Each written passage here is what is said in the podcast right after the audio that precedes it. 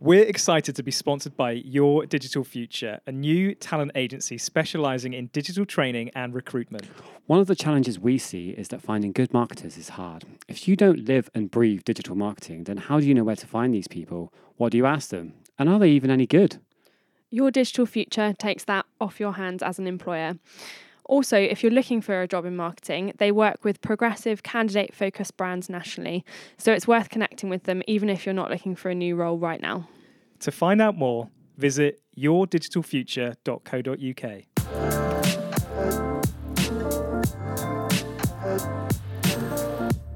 Hello and welcome to the More Than Digital Marketing podcast, a podcast about digital marketing and so much more. I'm one of your hosts today. My name is Jack. I'm joined by... Hello, I'm Luke. And hi, I'm Matt. Great to have you here. How's everyone doing? Pretty good. Very good. Yeah, very good. Back. Thanks to be back. With the three amigos, it feels like. Yeah.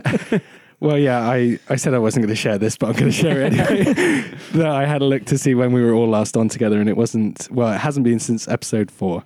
So maybe that's a good thing, I don't know. But it's nice to all be in the same room again. And what episode is this? 19.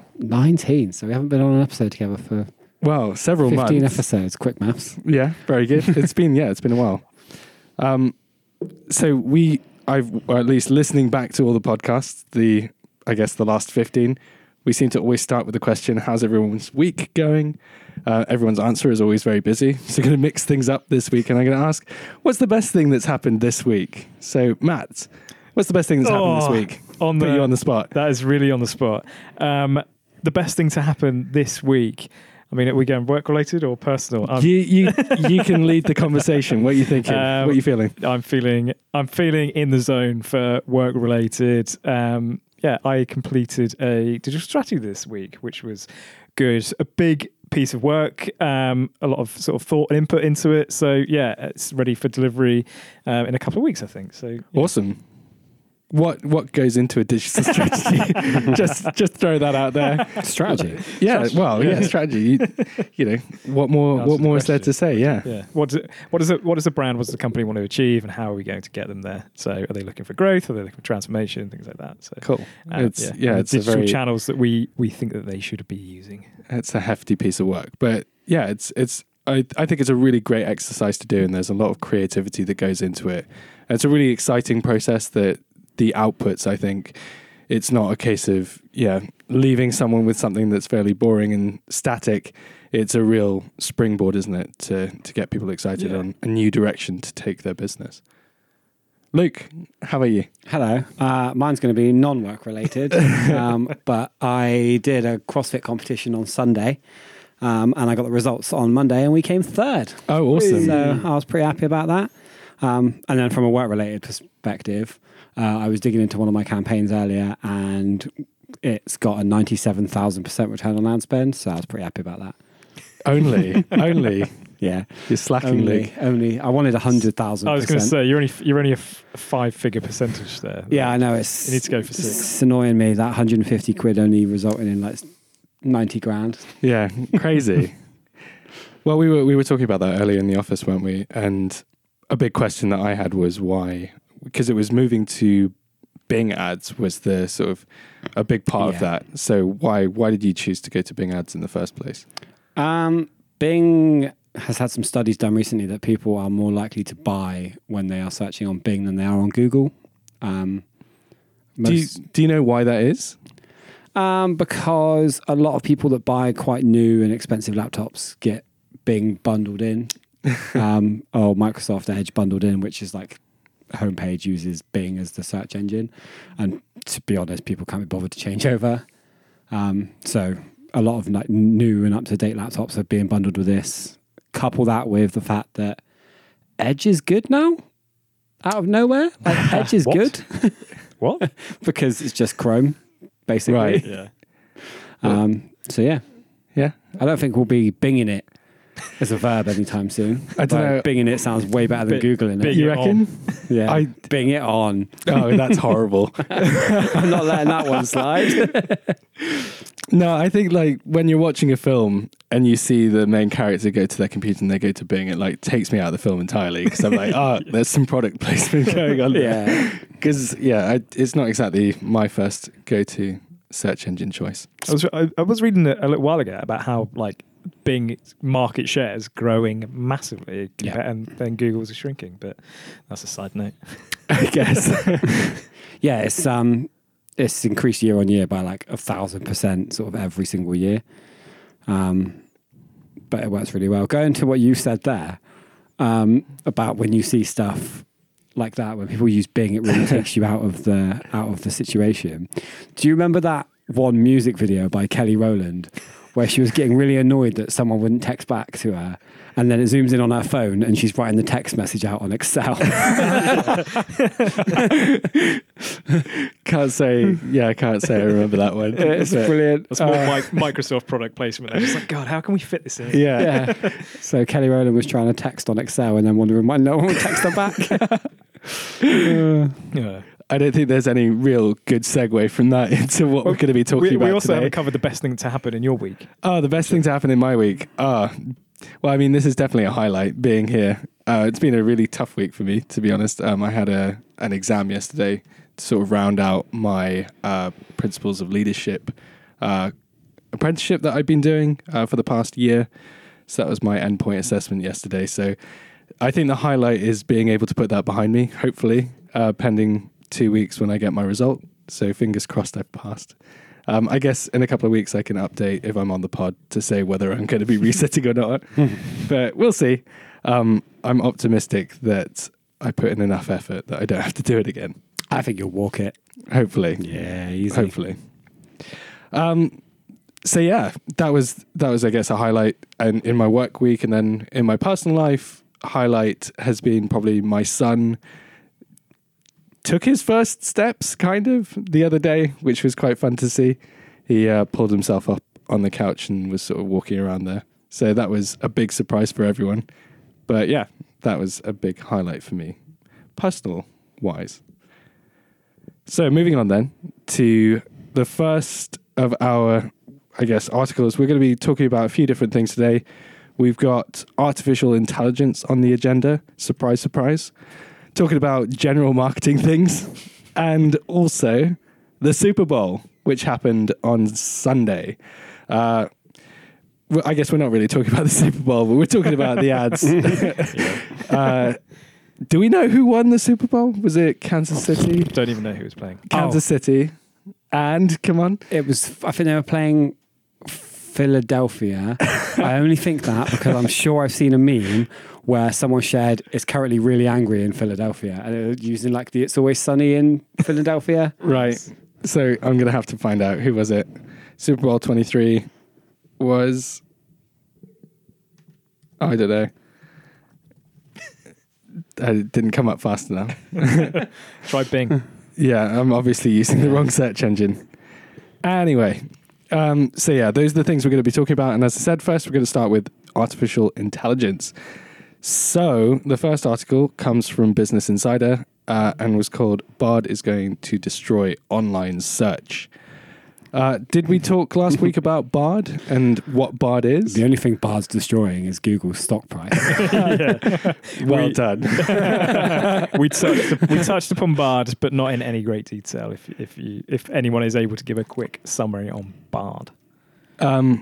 Well, Bard is Google's answer to ChatGPT, essentially. So whereas Microsoft is investing in, is it Azure and ChatGPT, Google is investing in their own, I guess, AI speech chatbot, which they've called Bard. Brad. Yeah, and as you said, Luke, it's not really been the best of starts. So yeah, one of the big things that happened was that they released their sort of big official announcement video with a huge mistake in it that was quickly picked up by a lot of astronomers, because it was I think the question that it was asked was something like explaining something complex to a 9-year-old about space, and it had a mistake in it. Which, yeah, Twitter's own astronomer picked up on and amazing through that managed to wipe off $100 billion in Google's share value. Yeah, there's Just a little mistake. It's just a drop in the ocean for them, isn't it? Well, yeah. Well, 7%, less than 10% drop. But yeah, it's crazy. Big money. But yeah, so I remember last week you were, I say you, Matt, we were, as an agency, talking about the race, the sort of race that's on. The AI arms race is what we termed it. Yeah. Yeah. And like a pun, but I can't think of one. It's really hard at the moment because it's just, we sort of come into the studio every week and we're sort of saying like there was a time where it was Twitter and then now we seem to just talk about AI and ChatGPT and things every week. But to be honest, it's just moving so quickly that it's almost impossible just to not talk about it because so much is changing. Already ChatGPT has changed massively. The fact that they've completely rolled out this new GPT Plus, is it? Mm. Where they've completely slowed down accessibility to ChatGPT, where you now have to sign up if you want to experience any sort of real, I don't know. You were talking earlier about how you get a limit now on how many times you can ask ChatGPT a question if you're not paying for it. I don't know if that just shows how much of a reliance I have on this kind of technology, but yeah, I apparently asked it too many questions within an hour. So you were asking it to write too many poems. Too many poems, too many raps, too many sea shanties, things like that. Yeah. So yeah, it's limited, I guess. Yeah, capacity, bandwidth, all that kind of stuff comes into play if people are just firing off. You know, I'm not going to say I was firing off millions of questions, but close to it. Well, just even the fact that now you have a limit is just showing how quickly it is moving forwards. I asked it a question yesterday. I can't remember what the question was, but it really felt like it was like normally it would just be like da da da da da, sort of like rolling off exactly what the question was and what the answer was. But when I asked this particular question, it was like taking about 5 seconds between every word, and I was just watching it sort of like slowly drip feed this out, and I was like, is this trying to annoy me so that I'm forced to pay for it? Because I don't really, you know, I'm not going to sit here for half a day just to watch it write one paragraph. But that's probably the way that it's moving. But I don't even know how much it costs actually. No idea. I'm not sure. Probably not that much. Are you guys using ChatGPT much, or $20 a month? Small price to pay. Yeah. Available even when demand is high, faster response speed, and priority access to new features. To answer your question, I'm not really using it that much. It's kind of an afterthought. Everything. Yeah. Every single thing. I find myself now, and I can't remember if I think I might have said this last week, but I go to ChatGPT first for certain search queries. Wow. Well, because that's essentially that's what this article's about. The fact that Google and Microsoft are going to be taking this sort of AI technology and using it in search engines. So they already recognize that people like you, Matt, are going to ChatGPT to get a question. Even if it's not the perfect answer, it's good enough. And that's all that people want, essentially. It's just, you know, we're simple creatures. You know, I don't really want to go and look through lots of different pages if you can just tell me what the answer is. And that's kind of a big part of the featured snippets when you go to Google and you search for something and it just gives you an answer without actually having to go to a web page. So yeah, it's not a huge surprise that they're sort of moving towards this. No, I agree. I've been using it quite a lot for like editorial reasons. And things like that as well. Like when I get articles submitted to me from some clients or from my own personal site, I'll literally put the article in and just write, improve this text. And it will go through and read and do it. And it's just like, thank you very much. I like the fact that it's not even that specific. It's just improve. Improve this text. Okay, I could do that. Great. Well, apparently we don't have much to say on that this week. We just a natural pause in that conversation. That's why we need a jingle. Well, yeah, maybe you can sing one for us, like it's. Oh, I've got a Louis Theroux rap.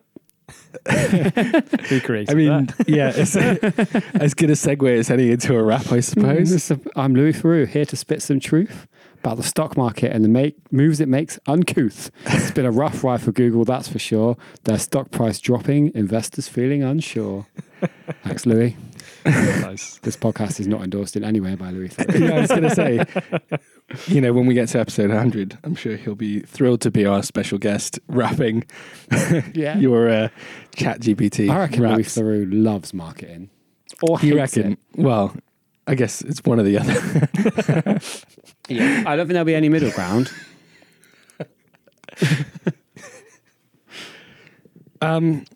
So keeping in the realm of AI, we also have an article around the fact that Google now has multi-search, which combines text and images in a single query. This is something that you can find in Google Lens, which is not something that I've actually had too much experience with. However, Matt, you were saying earlier that you have had some experience with Google Lens. Yes, I really enjoy using Google Lens on holiday. So what is Google Lens for people like me who aren't Android users? It's essentially just a search feature using your camera. So I can take a picture of something using Google Lens, and it will give me results based on something in that picture. So the example that I'll use is the example that I just showed you outside, where I took a picture of Luke and he's wearing a beige colour T-shirt, and it just showed me results for beige colour T-shirts that were like similar to that.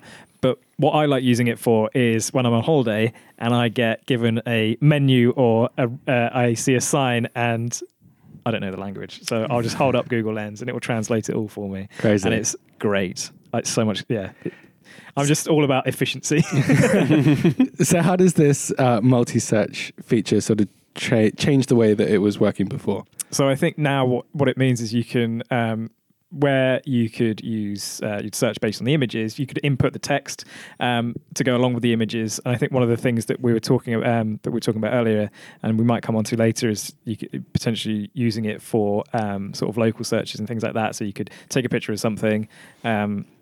So the example that they used in the article that we were reading was a broken bike part. Take a picture of that, search near me within that, and it would show you then like bike repair shops in the local area using using Google Lens. So yeah, combining those two things, which is I think a really useful feature. Again, just makes it so much easier if you can just take a picture, you know, rather than and then being searching. More specific about what you're actually searching for. Exactly. Yeah. Yeah. No, that sounds like a really useful thing. Guess I have to go on holiday to try that. But you could, I think the So again, just sort of in the article, you can use it for like the fashion thing. So you know, I could potentially take that picture of the T-shirt and say, I want this in a certain size, or they're different colors, things like that. So then you'd get those results based on how you've then refined, you know, use the text to refine that picture. That's a really cool thing as well. I think that you can kind of use it for that.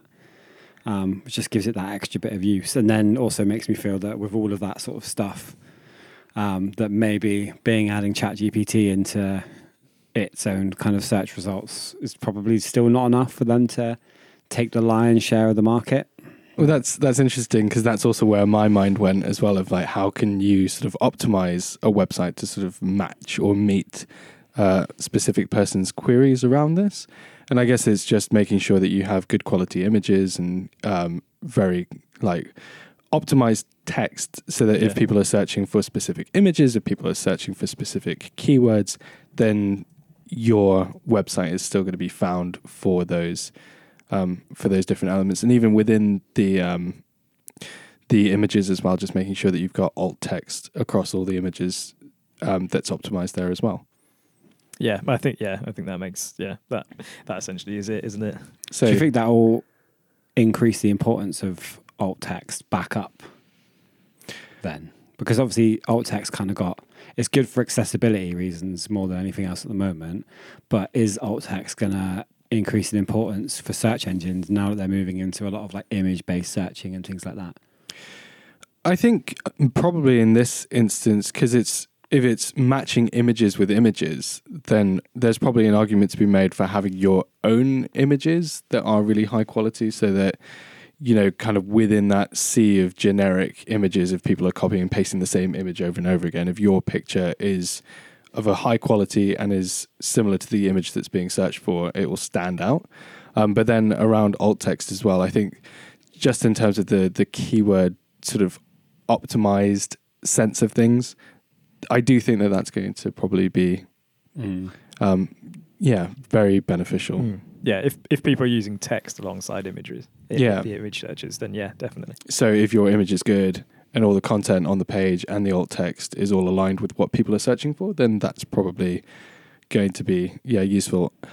Obviously, if somebody's just writing near me, that's going to be a bit more challenging. But then that makes an argument for improving local SEO. Yeah, for sure. So we're still in AI. So the next article on our list, we've got there's a wave of AI-based marketing startups as Microsoft and Google rush AI-based products to market. So I think that this kind of like is still in that, I guess, race to be the first one to market with everything. And I feel Google definitely almost feel like they've missed the boat.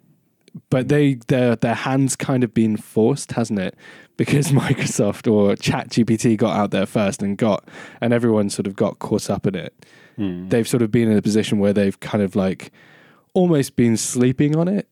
They've been, from what I've read, they've had, I mean, everyone knows that Google invests in AI and machine learning and all of this sort of stuff behind the scenes, but they haven't really been pushing this to the fore yet, because it's not a finished product. Yeah, true. And they didn't really want to put something out to market or just out into the internet that wasn't kind of like a ready to go complete service that, you know, they hadn't ironed out all the kinks and things like that. Whereas ChatGPT was quite happy to push it out and people play with it and have learned things. And I mean, lessons have already been learned.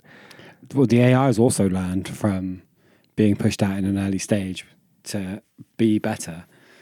Like, you can't, in the initial instance, you used to be able to play tricks on it by getting it to repeatedly say the word milk and then ask it what cows drink and it would go milk. Oh, damn it. Yeah. And you can't do that anymore because it's learned from that sort of thing as well. Yeah, it's crazy. Very Skynet. Very Skynet.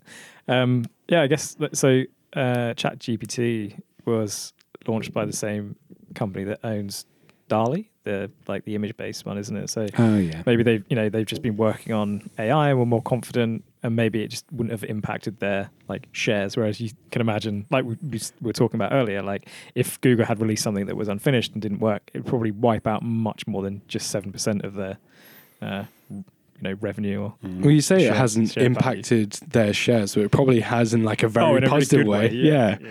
Where I guess, it's just crazy how it's just taken the world by storm and people are really really bought into it, aren't they? I think going back to the ChatGPT point there, what you made about how they were happy to sort of release it as is and then let it learn from that as well, is it was almost like the space race.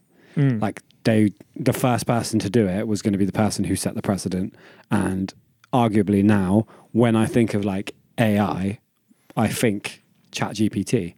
It's the only thing I think of. It's like, and same with like the search engines back in the day, it's like Google was the only thing I think of. So there's now kind of the argument there of if ChatGPT carries on, then it's going to be like the OG and the main one that everyone kind of turns to just because it was the first one there. Yeah. This is why it's the AI arms race, isn't it? Yeah. Yeah.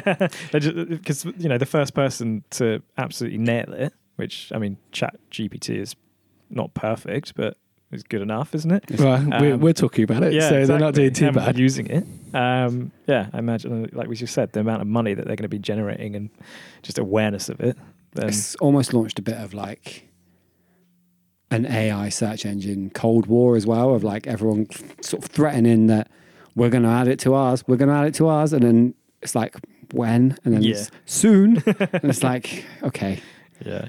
But this is, it's really interesting to see the different kinds. So ChatGPT is obviously sort of text-based, and you've got the image creation. And this article from DigiDay is around a company called Rembrandt, started focused on product placement in digital videos. I had no idea about the size of that market. It's like worth $23 billion or something dollars.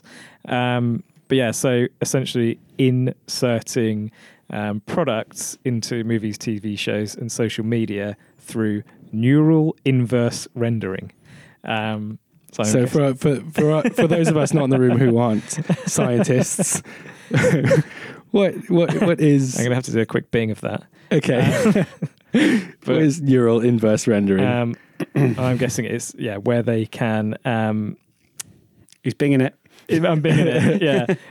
So inverse rendering aims to estimate physical attributes of a scene. So I'm trying to translate it here from my interpretation of it. But I'm guessing retrospectively that you can insert a product into a video that's already been shot, essentially. I guess, a big part of that is probably... Sorry, I was just aware of how many P sounds I've just made. A big part of that is probably... if it's on a TV maybe or something, on a poster or a bus that goes past it, something maybe not necessarily in a physical space, but quite easy to just sort of paint over the top of, or maybe it is more complicated than that. There's in Game of Thrones, you might remember, is it the final season? They had that Starbucks cup that they had to remove. And then in The Mandalorian, there is the guy with the jeans in the background that they removed as well. So it's quite, I don't want to say it's easy to do it because that's not my job, but it looks, it can be done is the point that I'm trying to make. And it's not the first time. It's not someone's going, oh, this is a completely new thing that we're going to try and see if we know that it can be done and it works. It might just make things like getting product placement more accessible for more brands, probably drop the cost of it potentially if you're getting more. I don't know if it's going to work in a way where you could.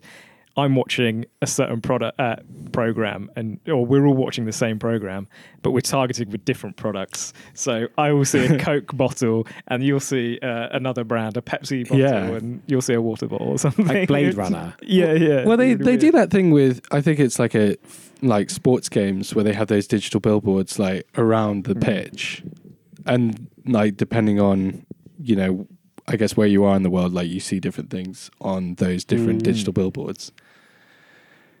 Obviously not exactly the same thing, but it's fairly similar. So the last thing on our AI list was around Nestle and the fact that they've been using AI to set creative rules for its in-house marketers. So 15,000 marketers that they have, which again is, I think, for me, a very interesting way of how businesses are using AI in different ways, where it's not just everyone jumping on ChatGPT to write Louis Theroux raps.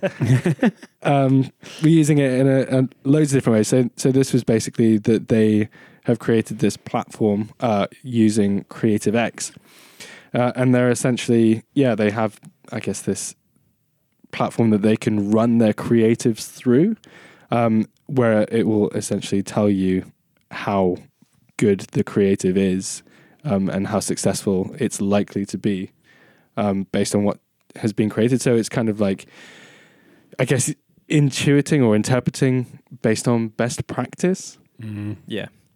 Yeah, I thought this was really interesting because I think so often when you're creating campaigns and running campaigns, you create the artwork, and it's not until the moment you set it live and let it run for a bit that you really get an understanding on how well it's going to perform. And then you have to go back and make tweaks and set the campaign live again. Whereas this just feels like it's a much more efficient way of, before you've even set that campaign live, you've got a set checklist that you'll be able to quickly plug your proposed creative into, and it would say, yes, it passes on this, but it fails on this, and you can tweak it before you even put it out into the market. I just thought it was really interesting and sort of intuitive way of, again, using AI just to make, I guess, spend time more efficient. Yeah. I guess part of the reason you'd be doing that is to save money, because what's the point in putting out an ad that is possibly going to perform well when you can put out an ad that you know is going to perform well based on, what this AI is suggesting. But at the same time, you're investing in a platform. So it's kind of I don't know, you got to spend money to make money. It seems like a Like, it seems like the investment in something like this, does it really outweigh? When you've got 2,000 brands that need check-in for this kind of ad suitability, I'd argue that, yes, the investment definitely drastically outweighs. Sure, I'm just playing devil's advocate. I'm here to ask questions. If I had to check 2,000 brands worth of ads before they could go live, I would hope I had a platform that could do that for me. What, are you just hoping now that it's a drag and drop and you don't have to like do them one by one? Yeah. Would someone that's in the paid world all the time, would you find something like that useful? Oh, I am professionally lazy. So anything that's going to make my life easier. Are you trying to tell me you didn't write that rap earlier? I didn't. I have had ChatGPT writing ad headlines for me. Like anything that's going to make my life easier so I can focus on bigger picture stuff, I'm all for. Is that your novel about Louis Theroux? It's my novel about Louis Theroux. I'm just creating 650 raps. Yeah. No, I think it's really interesting, as I said before, all the ways that AI is being used. It's just being used for admin-y bits, right? And no one likes doing the admin-y bits of any job ever. So if you can streamline that and get a piece of kit that will do those admin bits for you so you can focus on building an audience or optimizing the return on ad spend to get decent return on ad spends and things like that and have that time back, then I'm all for it. Yeah. It's using it in parts, isn't it? Where it's going to help out, but not relying on it for everything. Okay, then. Bosh. Right. So do you want to sing us a jingle to take us to the next bit, Luke? Jingle. All right, perfect. So next we're going to talk about some general digital marketing things, marketing budgets and stuff like that. The first one is around crypto advertising and its collapse on social media. The only time I see crypto at the moment is always coupled with the word collapse. Every time it's crypto and collapse at some point. Well, they're always paired. Is the bubble bursting? I don't know. I don't know if this is something you can answer, but is crypto is not my thing. I've literally had no. Yeah, no real interaction with crypto apart from talking about it in sort of vagaries and things like that. Well, there's still a couple that are still existing and doing quite well, but for the most part, it seems to be fading a little bit. Like one of the pools, I can't remember which one it was, created. Oh wait, are you talking Logan's and? Yeah, yeah, because that's so bizarre. I was literally going to ask you about this. Let's go with Logan Paul or Jake Paul. I'm not going to say definitively either one because they are suing people at the moment. Okay. Why don't we just refer to them as Mr. X? One of Mr. X's created a platform that basically died a death pretty instantly, but got quite a lot of buy-in. And I think that a lot of the crypto bros are sort of seeing quite a lot of collapse on these platforms now. Bitcoin's obviously still just going up and up and up. Crypto Zoo, that's the one. It's Logan Paul. But then he's gotten into a spat on Twitter because someone basically called him a money launderer and sent him a load of emails accusing him of being a money launderer, and Logan Paul threatened to sue him. And then the guy was like, here's all the proof I have about you money laundering, and Logan Paul was like, I'm so sorry. Another genuine apology. From a Paul. Yeah. I just think the bubble maybe is bursting on it now. I don't know how much Bitcoin is worth now. Well, so the statistic kind of associated with this particular article was that crypto brands in the US spent 96% less on social media and other digital channels in January 2023 than January 2022. So, yeah, I guess there's less confidence and less interest. Mm. Even Bitcoin, it looks like, is 36% down in value over the past year. So, yeah, if you've got any crypto, anyone listening out there, maybe now's the time to sell. Yeah. But who knows? I mean, Dogecoin is going up as well, I think. Which is crazy. But yeah, please don't come to us for crypto advice. No. We're not here to advise you whether you should be selling or investing in crypto. It's just more of an interest that apparently, yeah, interest is waning. Yeah. I've got a Dogecoin though. Just the one. That's probably worth quite a lot. One Dogecoin. No, it's worth 7p. All right. Yeah. I'm just holding out for my Dogecoin payout so that I can retire at 33. Let's go with. Okay. So what? That's another year to go? Another year to go. All right. I'm going to pass to someone else because I don't want to try and pronounce the company in this article. So Matt. I just pointed to Luke, hoping that you would... Yeah. So this one is about marketers getting more access to publisher first-party data with... Permutive Xander tie-up? Yeah, I'd go with that. Yeah. What would everyone else have said there? I would have said Permutive Xander. Yeah. I might have gone with Permutive Xander. Yeah. Okay, Permutive. Permutive doesn't sound like a real word. Well, yeah. Nor does Xander with... I'm going to ask ChatGPT how to pronounce it. I don't think it can do that, can it? This story is about Permutive making first-party data available to the buy side for the first time through a partnership with Xander, which is a Microsoft-owned ad tech firm. And this integration addresses the scale issues that ad buyers face while transacting through direct deals with individual publishers and provides a common language for buying the same audience regardless of the publisher. So I guess this is kind of in Luke's wheelhouse. Just because I heard the word ad. Because you heard the word ad, so you're like, it's for Luke. Yeah, so Permutive Xander. Yes.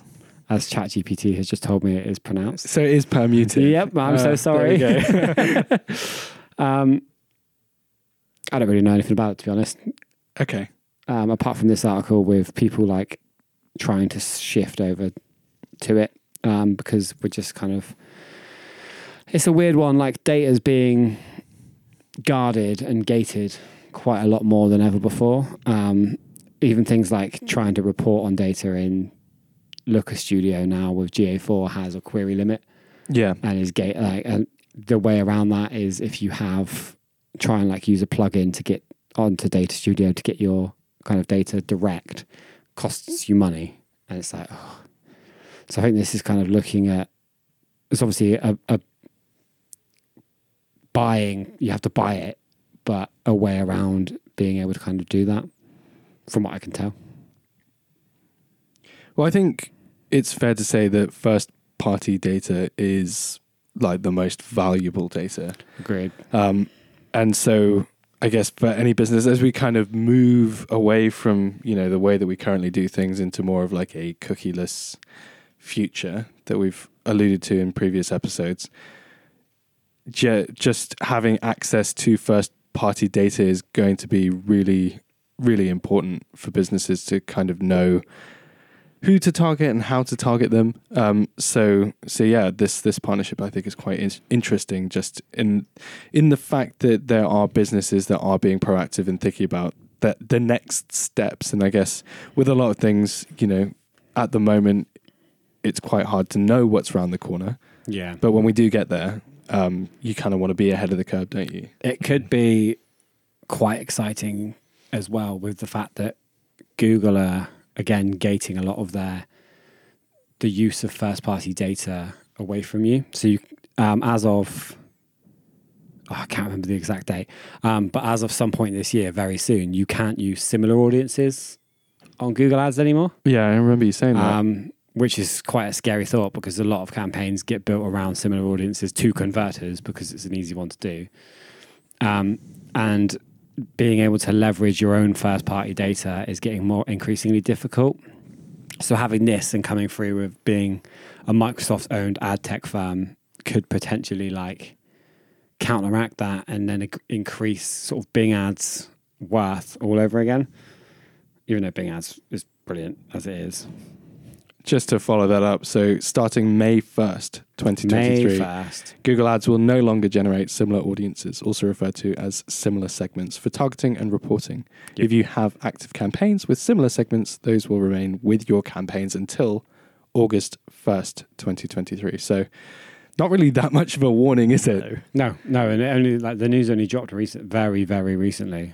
Yeah. So you heard it here first, maybe. Maybe.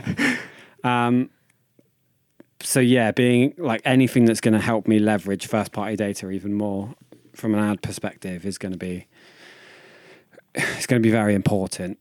But it's just that stuff there with Google. It's just the only way you're going to be able to do that is through Performance Max, which then throws into question of Performance Max is doing really well at the moment and providing like ridiculous return on ad spends. But if all of a sudden a bunch of the like Google Ads features are only available in Performance Max, it's like how effective is that particular media channel still going to be? Because everyone's going to have jumped on it, and like cost per clicks will go up. The auction system just increases again and again and again, and it's just then what? Google needs another solution of another type of campaign that it builds. Yeah, I guess. Well, we just need bigger budgets for marketing, essentially. Yeah, but the budgets for this year just aren't really there at the moment. And I mean, I know it's a bit of a segue now, but the next article we have says that only 3 out of 10 marketers expect bigger budgets in 2023 due to kind of like inflation, interest rates, supply chain challenges, and various other things, with over a third of marketers seeing their budgets completely cut, or not completely, just cut in 2022. And those budgets that are cut staying the same for this year. So the increased kind of budgets aren't really there because we are in a cost of living crisis. People don't want to throw more money at advertising for less yield at the moment. We were talking earlier about these statistics, and I said that they seem a bit, I guess, redundant, because a third of marketers seem to be saying that they are increasing, a third say that they won't increase, and a third are saying that they're reducing. So it's good to see though, like it's a good statistic that there is kind of that split where some do have confidence and others, I guess, don't, as opposed to everyone saying it's all doom and gloom, and the majority of people are saying that they're going to either not or they're going to cut back. So yeah, I think that there is still hope out there. Yeah, I think previously on I think a couple of pods ago, we were talking about how people are sort of shifting more into putting their budget into brand building activities rather than sort of performance marketing activities, which is really interesting. But then it goes in a slightly different direction and is also important about nurturing your existing customers. And while there are lots of macroeconomic issues at play, which might be affecting, the performance of your brand and like activation and performance marketing, actually nurturing those customers, doing things like potentially loyalty schemes, referral schemes, whatever it might be a better way and a more cost-effective way to drive your revenue while things are more expensive and people's purse strings are tighter. So I think one of the things that we really saw during COVID was the real winners were the ones that kind of just persevered and sort of said, times are tough, we're really short on budget, but we're going to keep marketing, as opposed to slashing the marketing budget and investing in SEO, keeping on paid media spend so that they were ahead of their competitors. And what happened was those that sort of like weathered the storm almost and came out the other side 2 years later were light years ahead of their competitors who had to sort of essentially start building from square one again. And I know that that's not possible for everyone, but it is worth, as you said, sort of that, choosing which tactics you want to deploy. But like to completely pull the plug is a very, well, you've taken the steps to invest up to this point. To not continue to invest is, I would argue is a big mistake. I also think that so much of it is marketeers' perceptions of the market and assumptions of the market is what we think is going to happen. And that's why we're pulling budgets, is because we think that we assume people are searching less. But I had something from Google earlier for one of our clients that was showing me sort of trends from the end of 2022 to the end of 2023 for sort of like high-end jewelry. And the searches have increased by like 30%. Mm. So people are searching and purchasing like these high-value jewelry products more than they were this same time last year. So it's like the market for them specifically, and for so many other people that we've kind of looked into with competitive research, isn't dipping as much as you think. Mm. Because admittedly, while like the cost of living crisis and there are a lot of tech layoffs and stuff at the moment, there are a lot of people that are just working in recession-proof industries that are seeing quite a lot of increases in things. A lot of businesses that did weather the storm through the pandemic that are just in a better place now than they were at the beginning of the pandemic, that are just going, okay, we'll just crack on. Yeah. Yeah.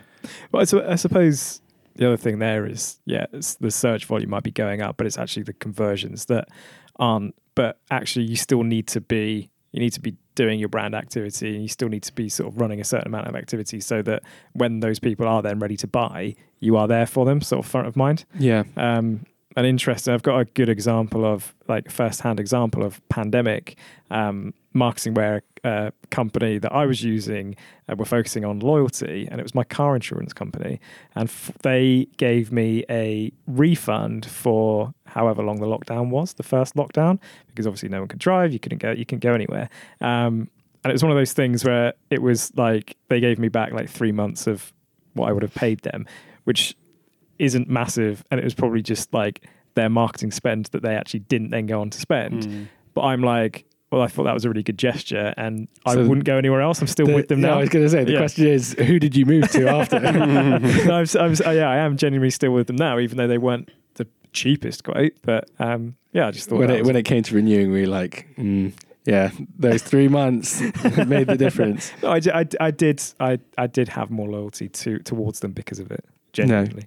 No, that's really, I think kind of, off the back of both of those points, data is just so important, and making decisions based on data is a real sort of factor in this, and not sort of finger to the wind of just sort of saying, well, this is kind of this, what I feel is the current situation, and I'm going to make a decision based on that. It's actually digging into, whatever channel it might be to make an informed decision.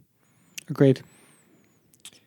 So I'm really excited about the next article, which I can see being teed up here. I was just going to cross it out. Oh, were you? No, this is really exciting because it's the return of Twitter. Yeah, we did talk about it. Yeah, last time I was on the pod, it was that was the big topic. And was it? Now it's AI. Oh yeah. Well, can't go a week without talking about Twitter. I think this is a quick one and done. I just thought it was quite funny. I love seeing all these updates, that come through. I guess arguably not as thick and fast as it has been previously, but what's Elon up to these days? Twitter is considering charging brands $1,000 a month for a verified gold tick mark on their accounts. Quick round question. And the social media, is this going to work? No, if I'm not willing to spend, £1,000 of my marketing budget on advertising, I'm certainly not spending it on a check mark that offers very little. Like, even this specific article from Social Media Today says the proposed pricing strategy seems high and offers little in return. Sometimes it's like a fever dream. Just what is he doing? Has he literally made all his money from luck? I don't know. Because he seems to have absolutely no business sense whatsoever. He's a finger-in-the-wind guy. Yeah. Definitely. They're not willing to advertise for me. Maybe though, £1,000 a month, gold check mark.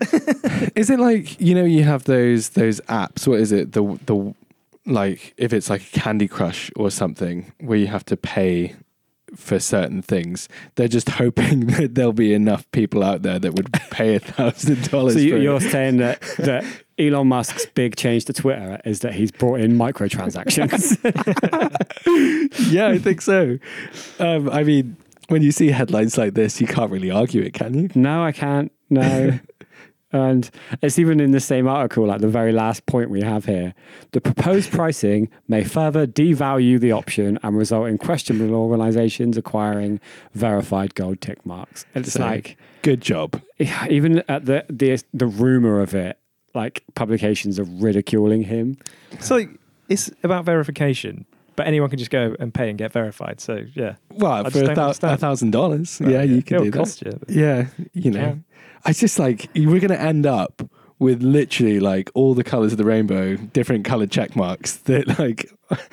Almost like you said, microtransactions. Like, literally. What tier of Twitter you are on the $3,000 platinum package. It's just a status thing, isn't it? Like, for your business. It's like, oh, we're a gold business. It's like, go away. Yeah. If being completely and utterly honest with you, if I went on Twitter and I, knowing about the £1,000 per month gold check mark, I saw any business with a gold check mark, I would actively not buy from them. Like, what, it would put me off them. What if it was like a mom and pop, like local greengrocer? Sorry, mom and pop, local greengrocer. I'm off to Sainsbury's. They spent their last sort of marketing budget on that gold tick. You know what they should have spent it on? Google ads. Well, maybe they could have put some money into advertising around the Super Bowl. And that's my segue for the week. Yeah, because the £1,000 per month gold check mark translates to the $6 million you need to advertise during the Super Bowl. Hey, you can do some digital advertising at the same time. And you could, you know, if you're doing it well, maybe you could do it more effectively. So yeah, we're going to move on to the last sort of like round of articles that we've got, which are around the Super Bowl, as we, I think, quite expertly demonstrated at the start of this conversation. We don't really know much about the Super Bowl. Okay. I liked that. And earlier in the conversation, you called it, you just went, at sports games. It's like, yeah, spot the three guys who don't really watch sports at all. Hey, I was trying to be vague. I didn't want to, you know. Anyway, moving on. Kansas City Chiefs won. I don't know if we covered that earlier. I thought I said that. Oh, sorry. The problem is I don't know who they were playing. So Philadelphia Eagles. So oh, so it was the Eagles. Yeah. Okay, great. I'm literally, I'm sat here going, I don't know anything about this in my Raiders hat. Yeah. Literally wearing a Raiders hat right this second. But as it turned out, from the Super Bowl, Rihanna is the best SEO in the world. Yeah, apparently so. Yeah. So yeah, what's the story behind Rihanna and SEO? Her searches for her brand, which she, Fenty Beauty, which she kind of basically plugged during the Super Bowl's halftime show, increased 833% since she did that. So that's all the hard work that all the SEOs have done around her brand that, yeah, it's just a coincidence that she happened to be at the Super Bowl. Wow. Yeah. If they weren't ranking for those terms and people were trying to Google it, then... absolutely. No landing pages for whatever it was, Fenty Beauty in Invisimat, instant setting and blotting powder, then... Well, exactly. That traffic wouldn't have come through. Exactly. And the value of it increased by $5.6 million. Rihanna's pocket. I'm going to twist this into a valid point that I know we're all being cynical here, but... I think it does show the value of working, like having different channels optimized so that when you're doing something, be it, you know, a live performance at the Super Bowl, when people go and search, they can actually find you know, your product. And it's the same, you know, if you're doing a standard paid campaign, again, you want to be able to be found in all the different channels and on all the different platforms that you're running any sort of campaign on. Mm. We talked about, sorry, when we were just covering the Christmas ads in December, obviously before that Christmas. Recently, we were talking about how the John Lewis ad was like had this theme of skateboarding, but then they didn't actually have a skateboard to sell as a product, which felt like a bit of a miss. So it was like, it exactly goes back to what you were saying. Yeah, for sure. And I also think that it just shows that, I mean, probably not on this same scale, but leveraging your influencers, and this can be micro influencers, which are people with like up to 10,000 followers, leveraging those people to kind of push out your brand is increasingly important, because like obviously no one is really as big as Rihanna at the moment, but like people who have these smaller followings still have the same cult-like following and trust that if those people were to say, buy this product, people go and buy that product. Mm. Like a friend of mine, I think I've mentioned him before, he's like a micro influencer, I guess. No, probably a bit bigger, but he's got like 60,000 Instagram followers, and like a protein company approached him and said, can you say that you drink this protein? So he did one shoot and they were like, oh, our protein sales for this month went up 75%. And it's just like, this is from someone with just like 50,000 followers. They paid him like maybe $1,000, $2,000. And he did that, posted a couple of Instagram profile pictures. It helps that he is absolutely hench. So whatever protein powder he's drinking, like people who want to get absolutely hench are probably going to buy in and try and get it. But like leveraging those people, it doesn't have to be Rihanna at the Super Bowl. It can be Luke's friend Scott in a gym. Could be Coldplay at the Super Bowl. Yeah. Yeah. It doesn't have to be Rihanna. No, but like if you've got a beauty product, leverage 1,000,001 of the beauty TikTok, Instagram profiles that are there. If you've got an alcohol, like a whiskey or a gin product, then there are whiskey and gin specific influencers out there that you can probably get into. Like send them a couple of free products that you probably won't miss that much by taking the hit on, and get them to talk about you on social media. Well, I mean, it definitely works.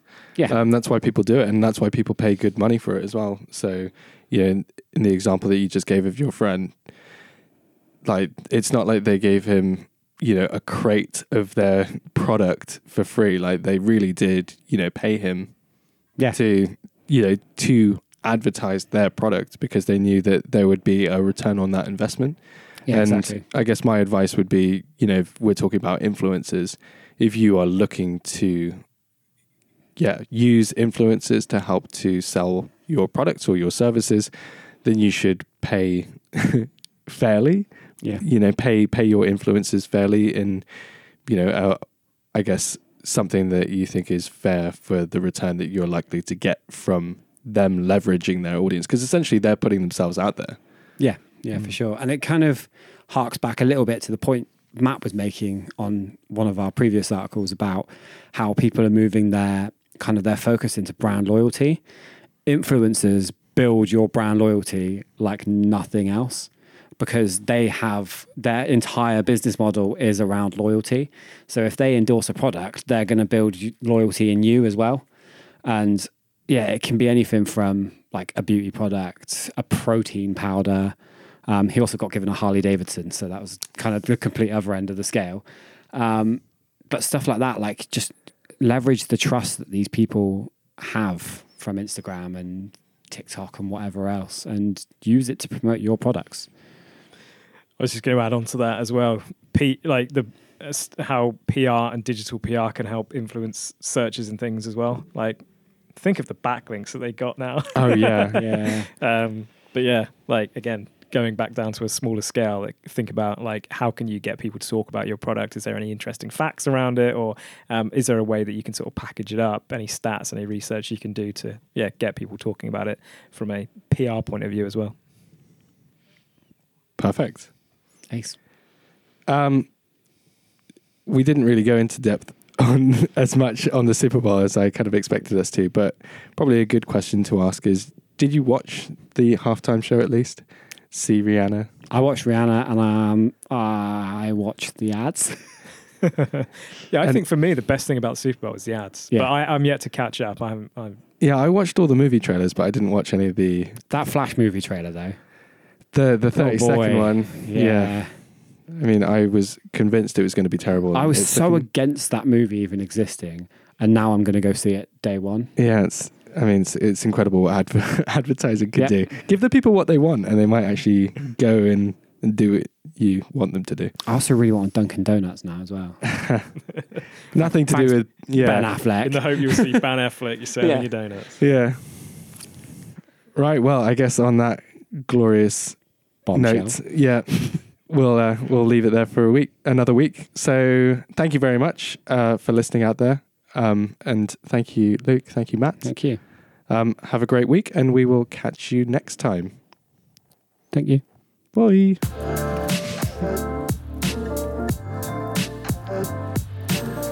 Thank you for listening to the podcast. More Than Digital Marketing is released every Friday, ready for your weekend listening. So please do rate and subscribe so you don't miss an episode. You can follow us on Twitter using @OpticsSolutions. And if you want to get in touch directly, you can do so using podcast@opticsolutions.co.uk. Thanks for listening and see you next week.